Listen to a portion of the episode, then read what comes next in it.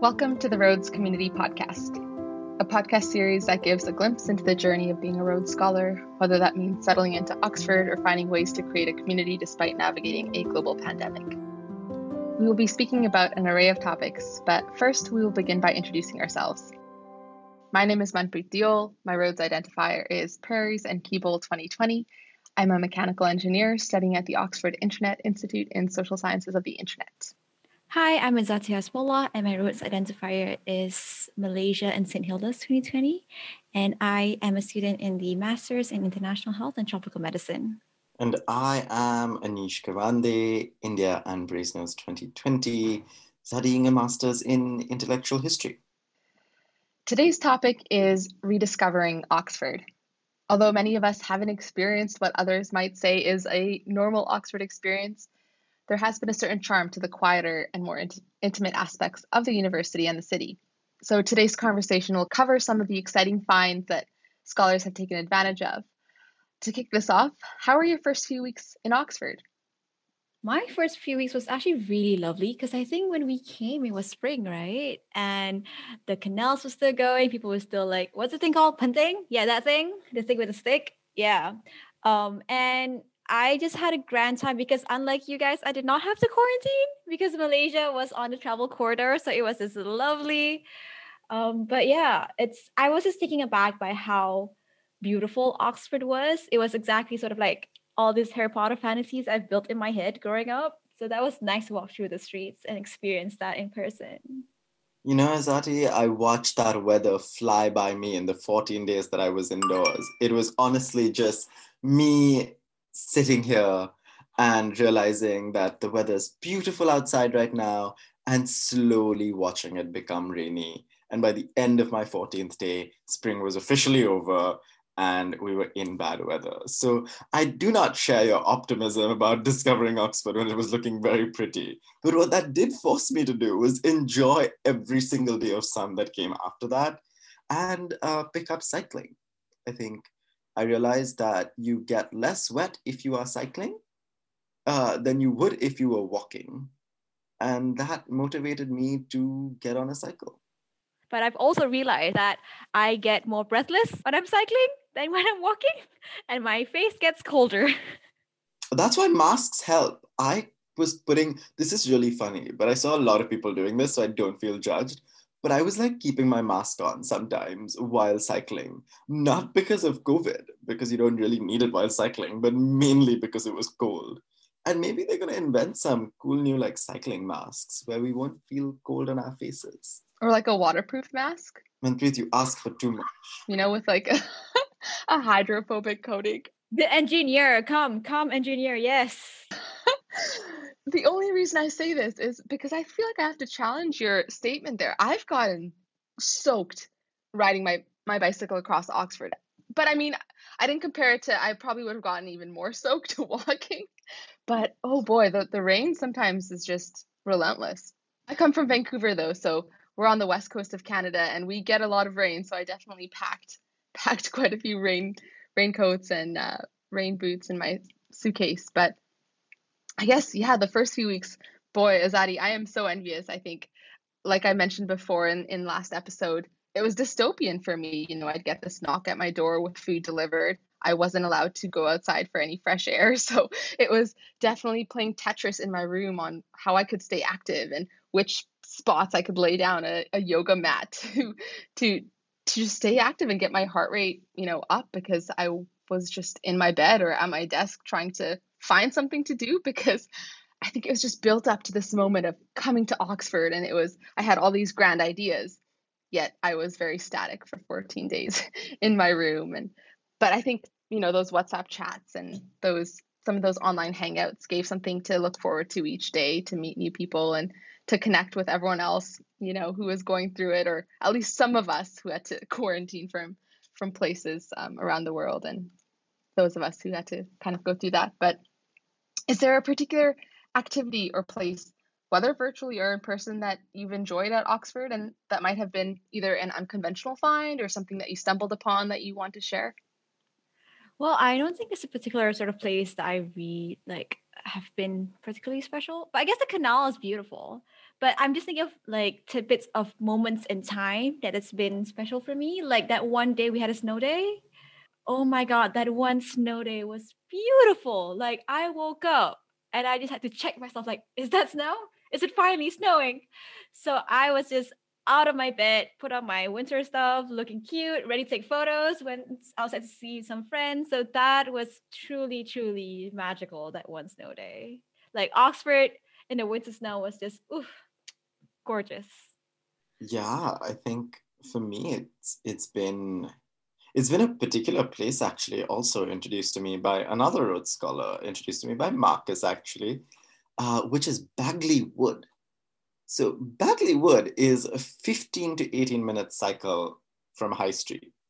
And I had never imagined that you could get to a literal forest that soon from a place that has housing. And it was magical. We just sort of cycled there, uh, popped our bikes, locked them up, and walked through this incredible wood. And it was, uh, it was fall, so the entire floor was red and yellow, and it was just stunning. And that made me realize that hey, you know, this this place is really beautiful, and you can get to a lot very very quickly. I remember Anishi posted the photo of the leaves changing color on your Instagram story, and I think I proceeded to, you know, so context, I guess. Every Sunday, you know, I'd we had this group of friends and we'd go cycling. And so we'd find a different spot every Sunday for a few weeks there while it was safe to do so to visit somewhere somewhere new. And I remember back to you, Anish, your Instagram story, I saw that Bagley Woods and it was just so gorgeous that I had to propose that as our cycling uh, adventure and boy was it gorgeous. And I think it speaks to kind of the beauty of Oxford and that even though sometimes it can feel like a small bubble when you're in the city, if you cycle, you know, 10 or 15 minutes out in basically any direction, you'll hit amazing forests, amazing green areas and spaces. And it really makes it seem like you've really traveled somewhere new. And it can be awesome to get away from, you know, school and other kind of anxieties related to Oxford and studying as a student. But that's very, very exciting. Ezzaty, have you been able to cycle or visit any of these green spaces? I don't think I've cycled to a green space. I oftentimes cycle to class and I have to go up this hill called Morrell Avenue, and it is the death of me. Um, but I do walk a lot to the parks. I do enjoy green spaces. I always um, try to find a new route to run whenever I go running. So the next thing um, I want to go visit is Headington Hill, and apparently my lecturer told me up the hill, like all these purple, I think geraniums. I, I don't know flowers, but these purple flowers are covering the top of the hill and it's gorgeous. And I just want to see that because looking all these beautiful flowers popping up for spring has been beautiful. And I'll see more of that. That Headington Hill is brutal. You think you're at the top and you're not at the top and you have, you know, a steep incline ahead and it's just, it seems never ending. But once you're at the top, the view is great of the city. So if anyone is looking um, for a good workout and a view of the city, bike up the Headington Hill. Um, on the topic of rediscovering Oxford, I was just wondering if you guys have any like interesting finds of Oxford because I've had a couple of those. So, um, sharing a story, I was meeting with a friend who's um, working in Oxford, and he's part of this really interesting parkour Oxford group. So, and they have these stickers. I don't know whether I can divulge the name of the organization, but anyways, they have the stickers with the name of the group, and this is like around Oxford. And if you see that sticker, it means that eh, that's an entry point, so you can start climbing up from there. And I find that absolutely magical. Just a bunch of people just climbing all these Oxford buildings in the middle of the night at 2, 3 a.m. So that has been, that is so cool. I find it amazing. Putting us on the spot, Ezzaty. I just, how does one compete with your find? My find is very silly. Mine is a handlebar cafe, which is a really cute cafe, um, which serves, I'm very basic and I'm going to regret saying this, but the best avocado toast in Oxford, sue me. just sue me. But you know, I, I get rights. It's a pandemic. Like, we get to have nice things right now, even if for a little bit. But yes, Handlebar Cafe going back to the cycling theme, it's got cycles on like hanging from its ceilings and cycle paths everywhere and uh, serves phenomenal avocado toast. I think cafe hopping has been has been the vibe this the last few months, you know, finding new places to go.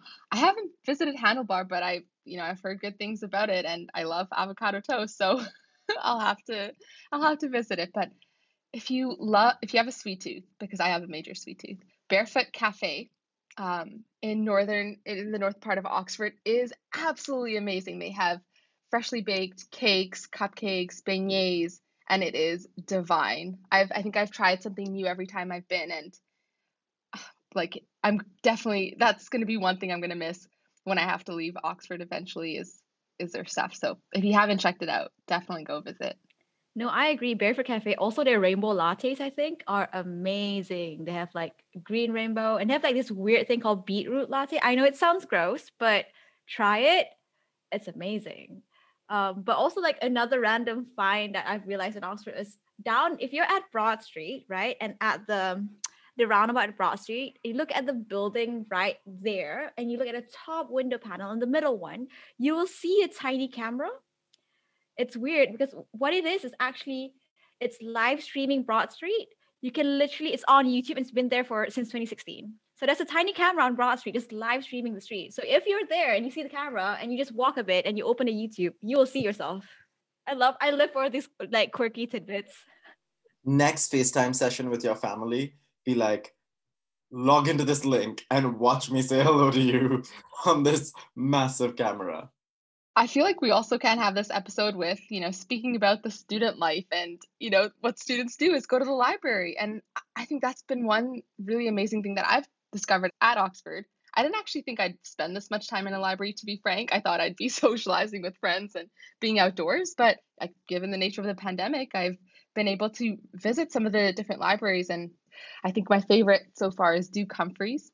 It's this medieval library. You have to pack your all your you know your laptop, your books into a bag, a clear bag, no food or drink, and take it in because the security is very high and all the books are alarmed because they're from you know the 15th century. So it's but when you're in there, it just feels like you're in Harry Potter or you're in this whole other world studying.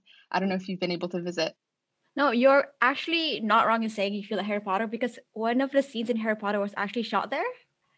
So it is absolutely gorgeous. Another you know another library that I've been enjoying is the Oxford Union Library. Um, my my my program gives us a membership for the Oxford Union as well. So their library in there is absolutely gorgeous. So if you're a member or if you think of being a member, I highly recommend. It's really nice. And I love my college library. And as any of you who have seen my Instagram will know, I spend most of my time there. And it is literally why I chose my college because it has a beautiful, beautiful library that is open 24 7. And as somebody who is never awake in time, you saw this with the first episode, um, I cannot be at a library before 10 p.m. and none of the Oxford libraries have slots for that time. So you'll find me at the Brasenose College Library, 10 p.m. to 4, 5, 6 a.m. with my can of Red Bull before a deadline, thoroughly enjoying my time at Oxford and clicking very aesthetic selfies while I'm at it. So 100% agree, the libraries are the reason I'm here to wrap this up, what are you most looking forward to if social distancing protocols are removed, when it is safe to hang out with friends and places begin to reopen? Honestly, I'm looking forward to hanging out on my friends' colleges. I want to look at the other colleges. I haven't been able to explore like Christ Church or Brasenose. I haven't been able to look at what's like inside. So I want to be able to um, go to my friends' colleges and just see what it's like in their places and explore. 21st June, nightclubs opening. Plush, iconic queer nightclub in Oxford. We're going. All of you, you are now part of this this trip. Yes, I, I love Oxford. I love this conversation about reconnecting with nature. I love this about discovering small things and small joys. But I was born for a city life and I will have it. And so 21st June, fingers crossed, we're all vaccinated. Boris's plan is going through as as expected, and we will be finally exiting this pandemic with a dance because boy, it's been a while since we've danced. Needless to say, although there won't be any shortage of activities and events in a post pandemic Oxford, there might be hobbies that we have picked up, or places that we have discovered, or new discoveries yet to be had, which will definitely hold close to us as forever reminders of this odd but also rewarding period of our lives. So, thank you for joining us.